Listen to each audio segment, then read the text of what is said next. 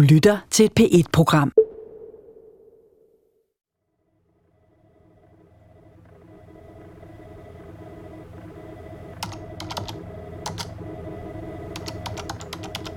Det er den 27. februar 2019. Hos Psykolognævnet i København taster en sagsbehandler et nummer ind på en telefon og ringer op til en kvinde, der har henvendt sig til Psykolognævnet. Telefonnotat Psykolognævnet 27. februar 2019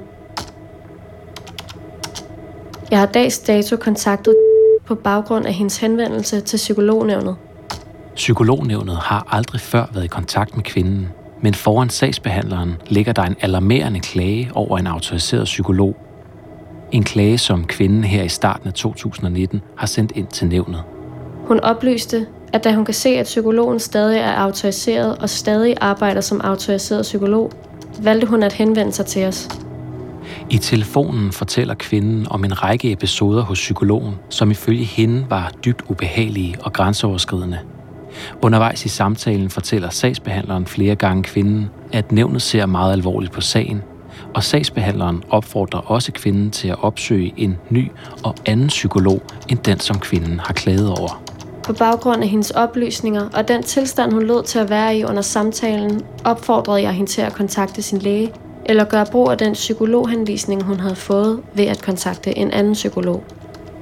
Selvom sagsbehandleren tager kvinden alvorligt, skal psykolognævnet inden for nogle få måneder træffe en afgørende og kontroversiel beslutning. En beslutning, som ikke kun skal få store konsekvenser for kvinden og hendes tidligere psykolog. Den skal også være med til at slå sprækker i selve fundamentet under hele psykolognævnet.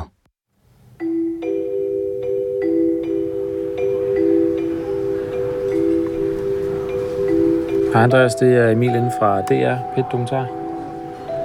Hej, du har lige ringet et par gange.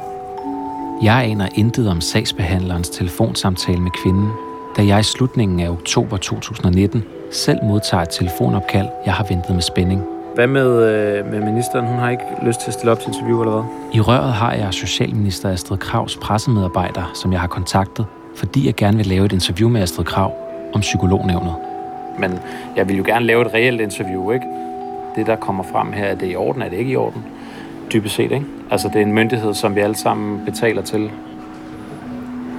Nej, nej, men, men en ting er de konkrete sager, men de generelle ting, der bliver kritiseret, kunne man jo godt som minister måske svare på, ikke? På det her tidspunkt er det næsten halvandet år siden, at jeg i 2018 begyndte at grave i Saras sag, den sag, der startede det hele. Jeg skulle kravle nøgen rundt og ligge i fosterstilling, og selvom at jeg rystede og klynkede, så fik jeg at vide, at jeg skulle være stille og bøje hovedet. Og at jeg måtte ikke se på ham, og at jeg var ulydig, og... Ja, Senere kom jeg i kontakt med Sanne, Lone og Ulla. I alt fire kvinder, der forsøgte at advare psykolognævnet om grænseoverskridende oplevelser hos hver deres psykolog. Men som alle, ifølge ekspert i sundhedsjura Ken Christensen, blev svigtet af den myndighed, der har ansvaret for at føre tilsyn med autoriserede psykologer. Når psykolognævnet er så tilbageholdende, så betyder det jo også, at man skubber risikoen for patientsikkerheden over på patienten, fordi psykolognævnet ikke varetager den opgave, de er sat i verden for at løse. Jeg vil også gerne spørge Socialministeren ind til, at psykolognævnet på det her tidspunkt kun én gang på 25 år har fundet grundlag for at tage autorisationen fra en psykolog, alt imens 13 svenske psykologer og 37 norske i samme periode fik taget deres autorisation. Og jeg er nødt til at spørge ministeren, for den offentlige myndighed Psykolognævnet vil ikke selv stille op til interview. Siden 2018 har jeg ellers i fire omgange bedt formanden Sanne Bager om et interview. Ikke en eneste gang har hun ønsket at stille op. Derfor går jeg nu opad i systemet. Problemet er bare, at det ikke går særlig godt. Det er jo jeres beslutning. Jeg vil jo bare gerne stille spørgsmål til alle de ting, vi har øh, kigget på, ikke? Øh, så hvad er meldingen på det? At hun ikke ønsker at stille op til interview? Okay. Så jeg noterer mig, at Astrid Krav ikke ønsker at stille op til interview om de her ting. Ja. Alright, men du må vende tilbage, hvis hun lige pludselig gerne vil sige noget. Vi tales ved. Måske. Hej.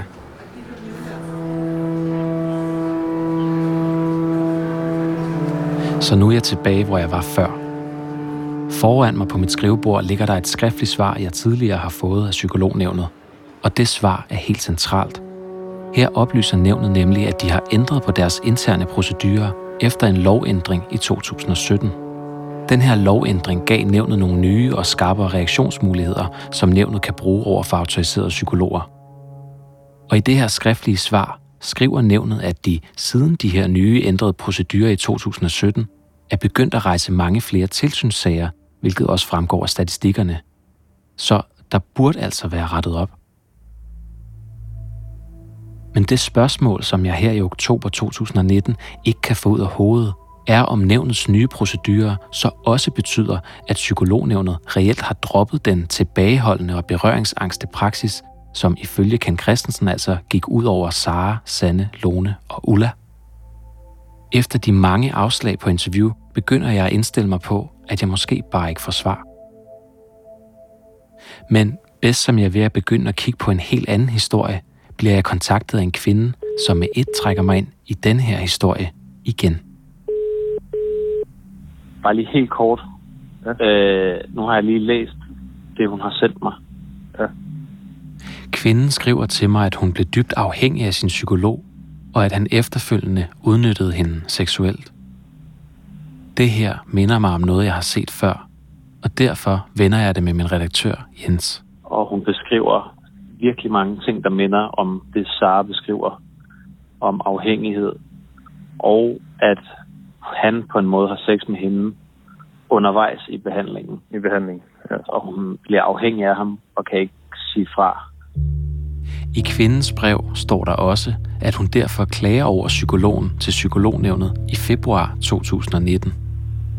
Den her nye sag minder om det, Sara klagede over til psykolognævnet i 2017, hvor hun klagede over sin psykologs seksuelle misbrug, som blandt andet kunne lade sig gøre, fordi Sara var dybt afhængig af psykologen og hans behandling. Set i bagspejlet, så bliver jeg egentlig rimelig hurtigt meget afhængig af ham.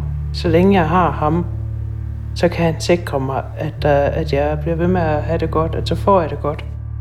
Som du måske kan huske, så undlod psykolognævnet at tage Saras psykologs autorisation, da hun sendte sin klage ind til nævnet.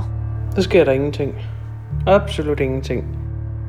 Nu viser det sig altså, at psykolognævnet to år senere i 2019 modtager en lignende klage om en helt anden psykolog fra denne her kvinde, der har kontaktet mig. Da jeg læser kvindens mail, bliver jeg med det samme nysgerrig. For hvordan reagerer psykolognævnet så på kvindens klage, her to år efter at nævnet siger, at de har ændret på deres interne procedurer? Det er jeg nødt til at undersøge. Så, så jeg tænker bare, altså det, det her er jo helt, altså det er jo vildt. Det er jo, ja. det er jo lige for nyligt det her, ikke? Kvinden vælger via hensyn til hende og hendes børn at kalde Katrine. Og Katrine har givet mig adgang til alle dokumenterne i hendes sag. Dokumenterne består blandt andet af den klage, som Katrine sender til nævnet i februar 2019, samt mails og sms'er mellem hende og psykologen. Katrine har også skrevet et brev til mig, som jeg også kan citere fra, for som hun skriver, kan hun ikke overskue at deltage i et interview. Jeg er i perioder stærkt påvirket af min fortid. Lige nu er jeg påvirket. Jeg kan mærke det på min stemmeføring, at jeg ikke kan sove. Barndomsmarit gentager sig. Da jeg går i gang med at læse dokumenterne i Katrines sag, finder jeg blandt andet et dokument fra hendes læge. Det er fra 2018 og er en henvisning til at gå til psykolog, som lægen giver Katrine. Lægen skriver nemlig, at Katrine på det her tidspunkt har det, citat, forfærdeligt, og har det lægen kalder en akut belastningsreaktion. Og at Katrine ikke kan sove om natten, skyldes blandt andet hendes fortid. For om natten fylder den alt, fortæller hun. Det jeg drømmer, det er, at jeg er stukket af hjemmefra. Jeg er barn igen. Måske 8-10 år. Jeg er nøgen og sidder sammenkrybet i krattet i den nærliggende skov. Hele min familie leder og kalder på mig – men jeg vil ikke findes. Jeg vil ikke ses. Længere er den ikke, så vågner jeg altid. Og jeg er så angst, at jeg ikke kan bevæge mig. I Katrines læges henvisning til psykologen står der, at Katrine blev misbrugt af et familiemedlem som barn. Ifølge Katrine skete de seksuelle overgreb igennem flere år, fra hun var 8 til 13 år gammel. Ifølge eksperter kan ofre for seksuel overgreb i barndommen have det meget svært ved at opsøge hjælp og tale om fortiden. Og for Katrine er det et meget stort tilløb, hun tager, da hun første gang tager ind til psykologen i hans klinik, fortæller hun. Nu var jeg klar, og jeg ville gøre alt for, at det lykkedes. Alt. Men ifølge Katrine skal den psykolog, som hun altså samler sig mod til at opsøge i en yderst sårbar tilstand, udnytte hendes sårbarhed og fortid til at misbruge hende seksuelt.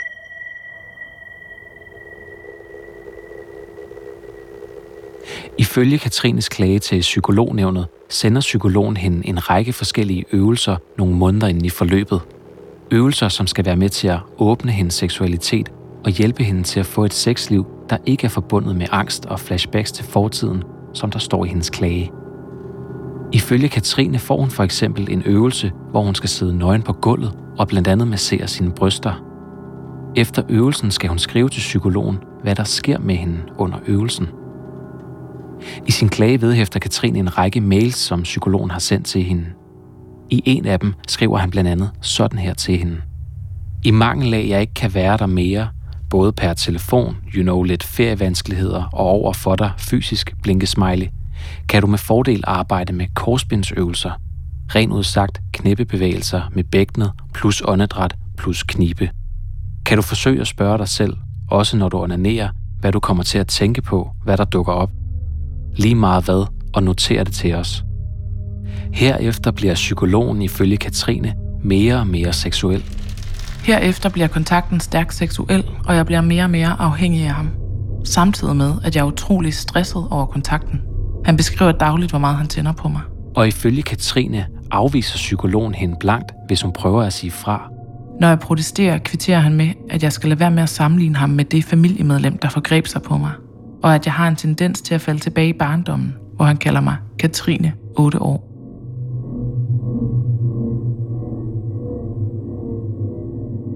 Ifølge Katrine udnytter og vender psykologen altså hendes fortid og barndom mod hende. I sit brev til mig skriver hun, at hun føler sig, som da hun var 8 år og blev misbrugt af sit familiemedlem. Og i sin klage til psykolognævnet fortæller hun, at der er en væsentlig årsag til, at hun ikke bare afbryder forløbet hos psykologen. Jeg er blevet dybt afhængig af kontakten med ham. Og samtidig oplever jeg mere og mere angst. Jo mere angst jeg får, jo mere får jeg brug for ham. Og jo mere jeg har kontakt med ham, jo mere angst bliver jeg. På et tidspunkt i august er han nået frem til, at vi bør have samleje i hans praksis. Det er omkring fem måneder efter hendes første samtale hos ham. Han vil være min lærermester. På det her tidspunkt er jeg begyndt at få et overforbrug af alkohol, hvilket han ved, da vi har talt om, at jeg bruger alkohol til at dulme følelser. Hver gang jeg har haft kontakt med ham af seksuel karakter, så skammer jeg mig så meget, at jeg drikker på det. Og samtidig kan han, når jeg er fuld, overtale mig til endnu mere. Jeg går i panik i hans praksis, der ankommer. Jeg har drukket inden. Han mener, at min seksualitet ligger inden for BDSM-SD, og derfor er aftalen, at han bare skal tage mig, selvom jeg ikke vil. Jeg bliver angst, og han bemærker det, men foreslår ikke, at vi stopper. BDSM-SD er en forkortelse for bondage, disciplin, sadisme, masochisme, submission og dominans. Ifølge Katrine ender situationen ikke i samleje, selvom psykologen ifølge hende tager initiativ til det. I klagen skriver hun, at han kortvarigt i stedet dyrker oralsex på hende. Jeg er fuld og siger ikke selv fra, skriver hun også.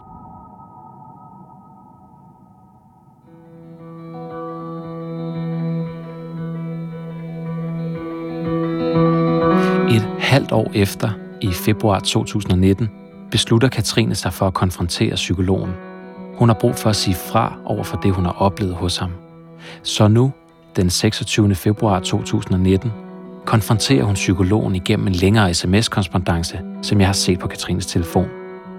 I en af sms'erne skriver hun til ham, Du skulle bare være psykolog. Intet andet. Jeg er blevet deprimeret igen. Ja, Jeg ved det kun alt for godt, svarer psykologen. Et andet sted skriver Katrine. Det har været helt forkert, at du ville have sex med mig under dække af, det ville åbne mig. Jeg har fået det dårligere. Psykologen svarer, ja, det er forkert. Du må ikke skrive til mig mere. Okay, svarer psykologen. Kort tid efter klager Katrine altså til psykolognævnet. Som dokumentation for det, hun skriver i sin klage, indsender Katrine også sms-korrespondancen og en række mails fra psykologen. I klagen slutter hun af med at fortælle psykolognævnet, hvordan forløbet hos psykologen har påvirket hende.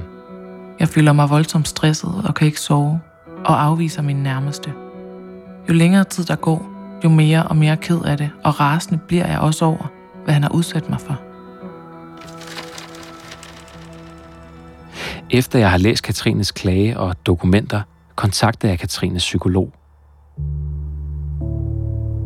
Han ønsker ikke at stille op til interview om sagen og henviser til sin tavshedspligt. Men i en sms afviser han, at han har misbrugt Katrine seksuelt. Ifølge psykologen var der tale om et affærelignende forhold, der først fandt sted efter behandlingen sluttede. I sms'en skriver han, Journalisten og min tidligere klient blander med hver deres formål behandling og et efterbehandling af færrelignende forhold sammen. Katrine afviser til gengæld fuldstændig, at der var tale om en affære. I en anden sms skriver psykologen desuden, der har aldrig været sex imellem mig og min klient i behandlingsforløbet, og jeg har heller aldrig ment, at sex skulle åbne hende op. Med Katrines samtykke har jeg vist lektor i sundhedsjura ved Syddansk Universitet, Ken Christensen, dokumenterne i hendes sag. Ifølge ham viser materialet i sagen tydeligt, at psykologen har misbrugt sin rolle som behandler over for Katrine. I en af sms'erne, der bliver sendt, der skriver kvinden, at det var forkert, at han ville have sex med hende. Og han svarer tilbage, ja, det er rigtigt, at det var forkert. I tillæg hertil, så kommer også den undertone, der er i de mails og korrespondencer, vi har set, som er klart seksualiserende. Og psykologen her, han er i sin adfærd grænseoverskridende. Grænseoverskridende både i forhold til, hvad man forventer af integritet i forbindelse med behandlingen, men også i forhold til, at han så tydeligt træder ud af rollen som behandler. Og når vi har en sundhedsperson, der misbruger behandlingsrelationen, så har man også et ansvar som tilsynsmyndighed for at gribe ind, når man bliver bekendt med det. Og så er spørgsmålet, om psykolognævnet griber ind. Da jeg graver mig ned i dokumenterne i Katrines sag, finder jeg et telefonnotat, som sagsbehandleren på hendes sag har lavet. Her kan jeg læse, at sagsbehandleren i begyndelsen af maj 2019 ringer til hende for at fortælle, at nævnet har meldt psykologen til politiet. Det er tre måneder efter Katrines klage. Ja, hej Magnus. Det er Emil Osebus Jacobsen inden fra Danmarks Radio. Jeg skrev en mail til dig omkring en sag om en psykolog. Jeg ved ikke, om du kan huske den. Jeg kontakter derfor Nordsjællands politi for at få bekræftet oplysningen fra telefonnotatet. Ja, nu vil jeg lige følge op på den, fordi jeg har fået lidt mere viden om, hvordan det hænger sammen. Og Nordsjællands politi bekræfter, i maj 2019 modtager de en anmeldelse fra psykolognævnet, og sagen er nu under efterforskning. Tak skal du have. Hej. Psykolognævnet har altså taget det ekstraordinære skridt at politianmelde en autoriseret psykolog for mulige, alvorlige og strafbare forhold. Og så skulle man jo måske tro, at psykolognævnet så også gik ind og tog psykologens autorisation midlertidigt, imens politiet efterforsker sagen. Men da jeg slår Katrines psykolog op i psykolognævnets register, står det sort på hvidt. Psykologens autorisation er stadig gyldig. Psykolognævnet har lært beholde den. Ligesom at psykolognævnet gav Sara psykolog lov til at fortsætte som autoriseret psykolog, da hun i 2017 klagede over seksuelt misbrug og vedhæftede en lang række sms'er som dokumentation, så undlader psykolognævnet altså i 2019 også at tage Katrines psykologs autorisation, selvom nævnet endda inddrager politiet denne gang. Har psykolognævnet overhovedet ændret praksis?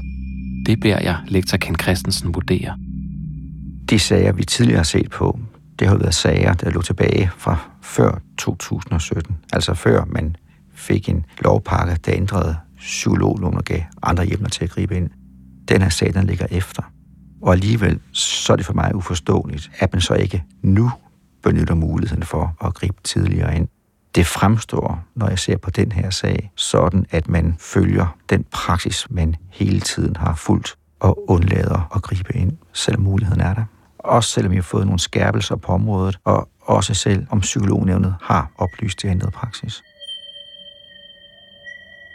For Ken Christensen tegner Katrines sag altså et billede af et psykolognævn, der stadig er tilbageholdende.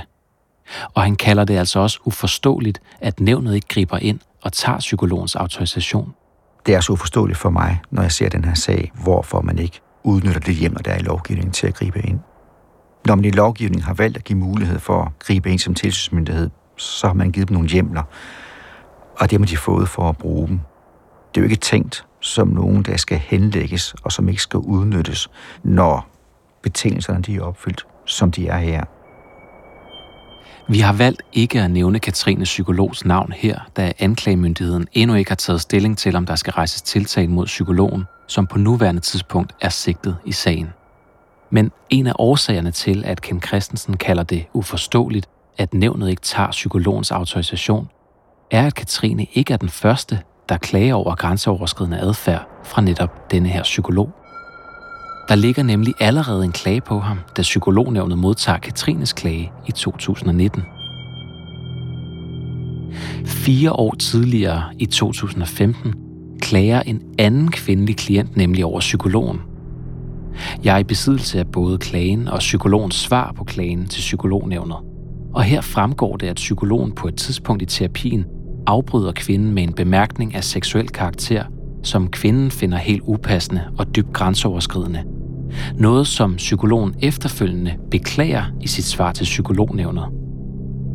Jeg har også vist lektor Ken Christensen dokumenterne fra denne her sag, og selvom at psykolognævnet i 2015 ikke udtalte kritik af den her episode, så viser den ifølge Ken Christensen, at Katrines psykolog tidligere har overskrevet grænserne for den professionelle relation og ytre sig seksualiserende.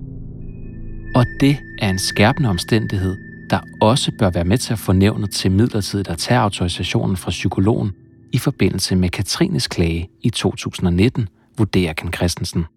Jamen, det skærper jo forholdet. Når vi ser på de muligheder, man har i psykologloven omkring midlertidig fratagelse, så hedder det, at man skal frembyde overhængende fare. Når den samme psykolog har udvist den samme grænseoverskridende adfærd i flere sammenhænge, så frembyder han også overhængende fare. Han ser ved mine øjne spacerer lige den her regel, der handler om midlertidig fratagelse. Men psykolognævnet tager altså ikke hans autorisation, og det betyder, at psykologen i oktober 2019, da jeg begyndte at undersøge sagen, stadig kan tage imod klienter som autoriseret psykolog, altså her et halvt år efter, at han blev politianmeldt af psykolognævnet. Jeg ved ikke, om du har stusset over det, men da jeg interviewer Ken Christensen, som jeg efterhånden har gjort i en del forskellige sager, lægger jeg mærke til, at han denne her gang virker usædvanligt skarp i sin kritik. Når jeg hører dig øh, komme med, med din vurdering her, Ken, så tænker jeg, at altså, altså, det er vel ikke hver dag, at du går ud og siger, at noget i din vurdering er helt uforståeligt for dig, at man ikke griber hårdere ind. Nej, det er formentlig en af meget få gange, hvis ikke den første. Noget af det, der gør, at Kent er så skarp i sin kritik, er den sanktion, som psykolognævnet vælger at give psykologen, da de i juli 2019 afgør Katrines klage.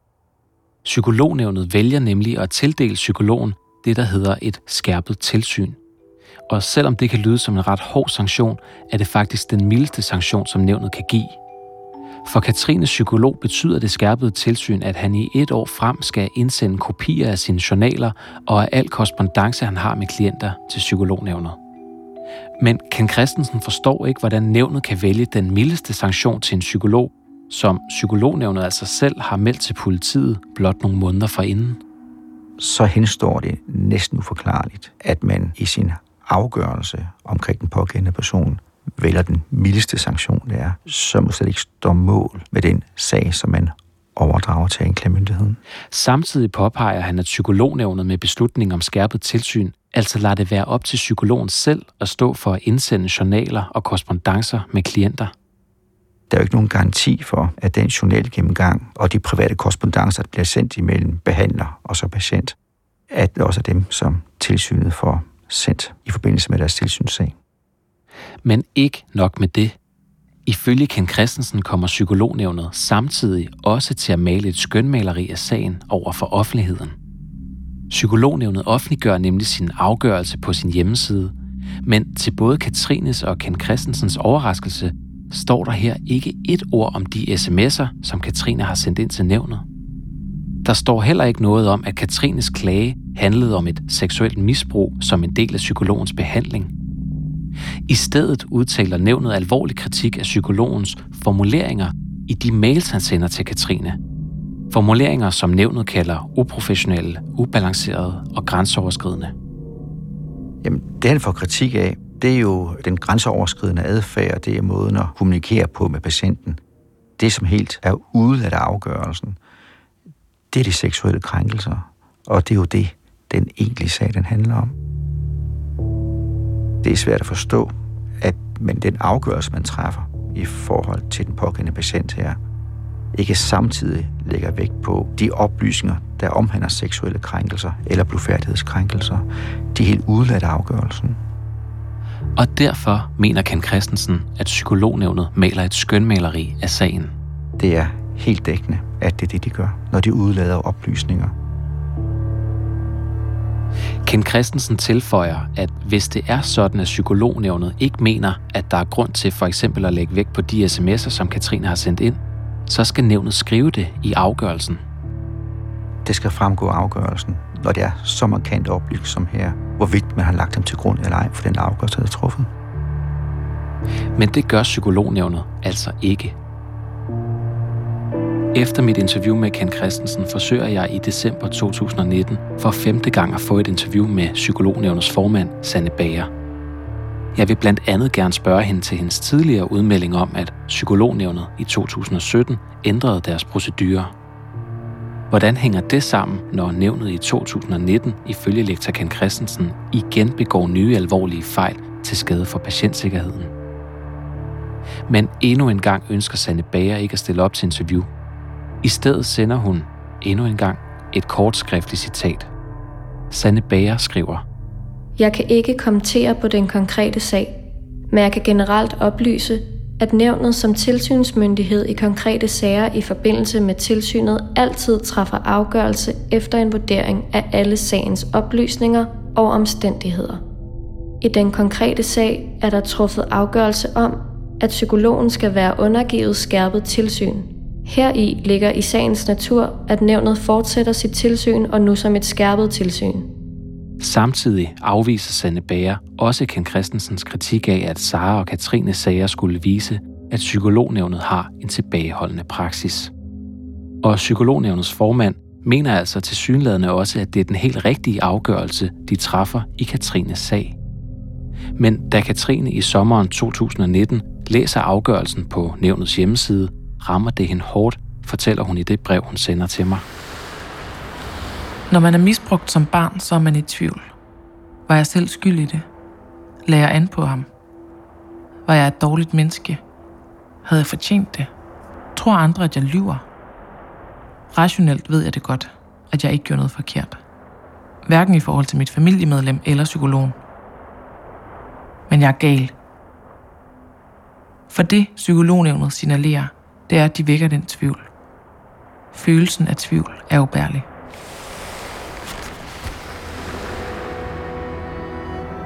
Det skønmaleri, som Ken Christensen altså mener, der er tale om, rammer lige ind i en grundlæggende mekanisme af tvivl, skam og skyldfølelse hos Katrine. En kvinde, der med en fortid med seksuel overgreb i barndommen, altid har haft en lille usynlig djævel siddende på skulderen, som hele tiden spørger hende, om ikke det hele egentlig er hendes egen skyld. Ja, hej Alice, det er Emil Jakobsen på Danmarks Radio. Ja, goddag. Goddag.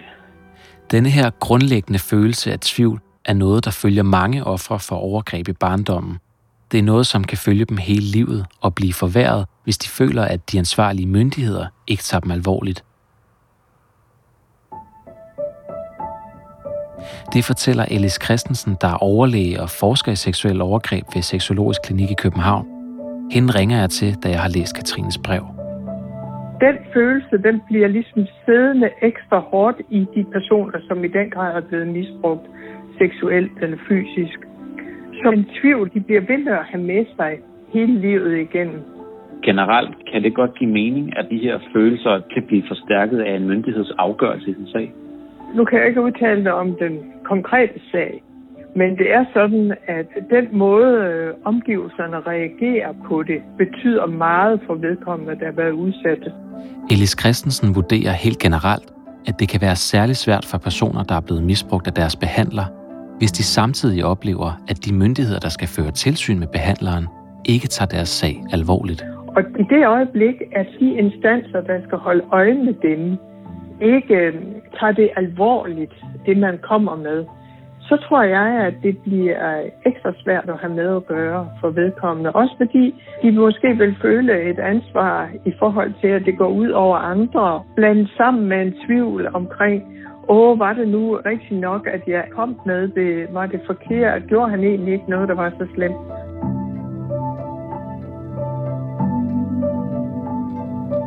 I Katrines brev fortæller hun mig også, at hun ikke kun deler sin historie her, fordi hun vil sætte fokus på psykolognævnet. Der sidder mange som Sara, Lone, Sanne og mig derude. De er ikke kun interesserede i psykolognævnets afgørelser. De lytter, fordi de ser sig selv. Fordi de håber på, at nogen giver dem mod. De må ikke stå med beskrivelsen af endnu et svigt i form af psykolognævnet. Ikke kun, for de har oplevet så mange svigt, at de ikke tør tale. Jeg ønsker, at alle de med en baggrund som min, og værre og mindre, som kender til alle de ambivalente følelser, som jeg nu helt hudløst har beskrevet, at de vil tænke, jeg tør godt nu. For det er okay.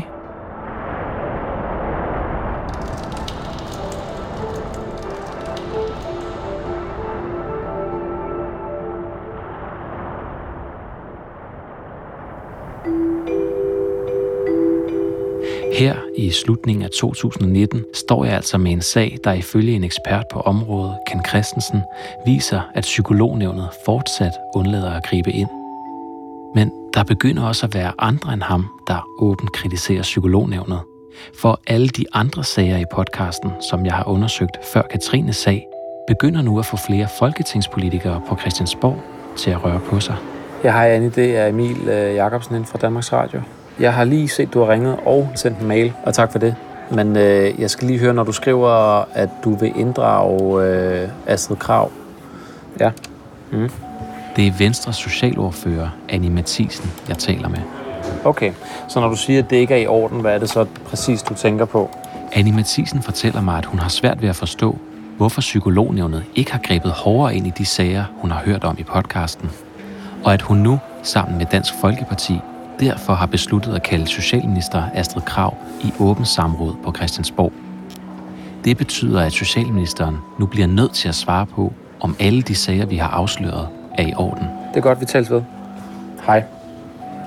Og samtidig bliver jeg også kontaktet af en anden person. Det viser sig at være en psykolog, som tidligere har siddet som medlem i psykolognævnet, og som nu kontakter mig, fordi hun mener, der er nogle ting om nævnet, der er nødt til at komme frem i lyset, før samrådet på Christiansborg. Det kan du høre mere om i næste episode af Det Perfekte Offer 2. Denne her episode er klippet og monteret af Marie Kildebæk. Jeg hedder Emil Eusebius Jacobsen.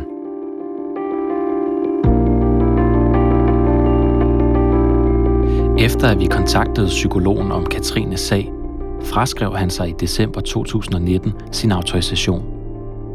Dermed kan han ikke længere kalde sig autoriseret psykolog, og ifølge psykologen har han indstillet sin virksomhed. Den 3. marts 2020 sigtede Nordsjællands politi psykologen. De sigtede ham for groft at have misbrugt Katrines behandlingsmæssige afhængighed af ham til at skaffe sig andet seksuelt forhold end samleje, som der står i sigtelsen. Samtidig blev psykologen også sigtet for at have krænket en anden kvindes blufærdighed. Det drejer sig om den kvinde, som tilbage i 2015 klagede over psykologen til psykolognævnet. Politiet oplyser, at de i forbindelse med efterforskningen har foretaget rensagning hjemme hos psykologen. Psykologen har ikke ønsket at forholde sig direkte til politiets sigtelse, men skriver i en mail. Jeg er lettet og glad for endelig at få sagen retsligt udredt, få adgang til mails og sms'er, og få lov til at forsvare og forklare mig, selvom min troværdighed og integritet som fagperson og menneske for længst er ødelagt. Psykologen har ikke ønsket at kommentere på psykolognævnets afgørelse fra juli 2019, hvor nævnet udtalte alvorlig kritik af ham i Katrines sag. I afgørelsen fremgår det dog, at psykologen mener, at hans mailkorrespondence med Katrine fik hende til at åbne op, som det ikke havde været muligt for hende at gøre før, og mailkorrespondancen med de tilhørende øvelser blev derfor ifølge psykologen et metodisk skub. Psykolognævnet valgte dog at tilsidesætte psykologens forklaring, blandt andet fordi mailkorrespondancen ifølge nævnet i sin helhed var udtryk for, at han ikke bevarede en professionel distance til sin klient. Psykologen indvendte også over for psykolognævnet, at Katrine ikke svarede ham, hvis han var for professionel i sine formuleringer i de mails, han sendte til Katrine, som han i øvrigt også mente, at nævnet havde taget ud af en sammenhæng. Men også dette afviste psykolognævnet.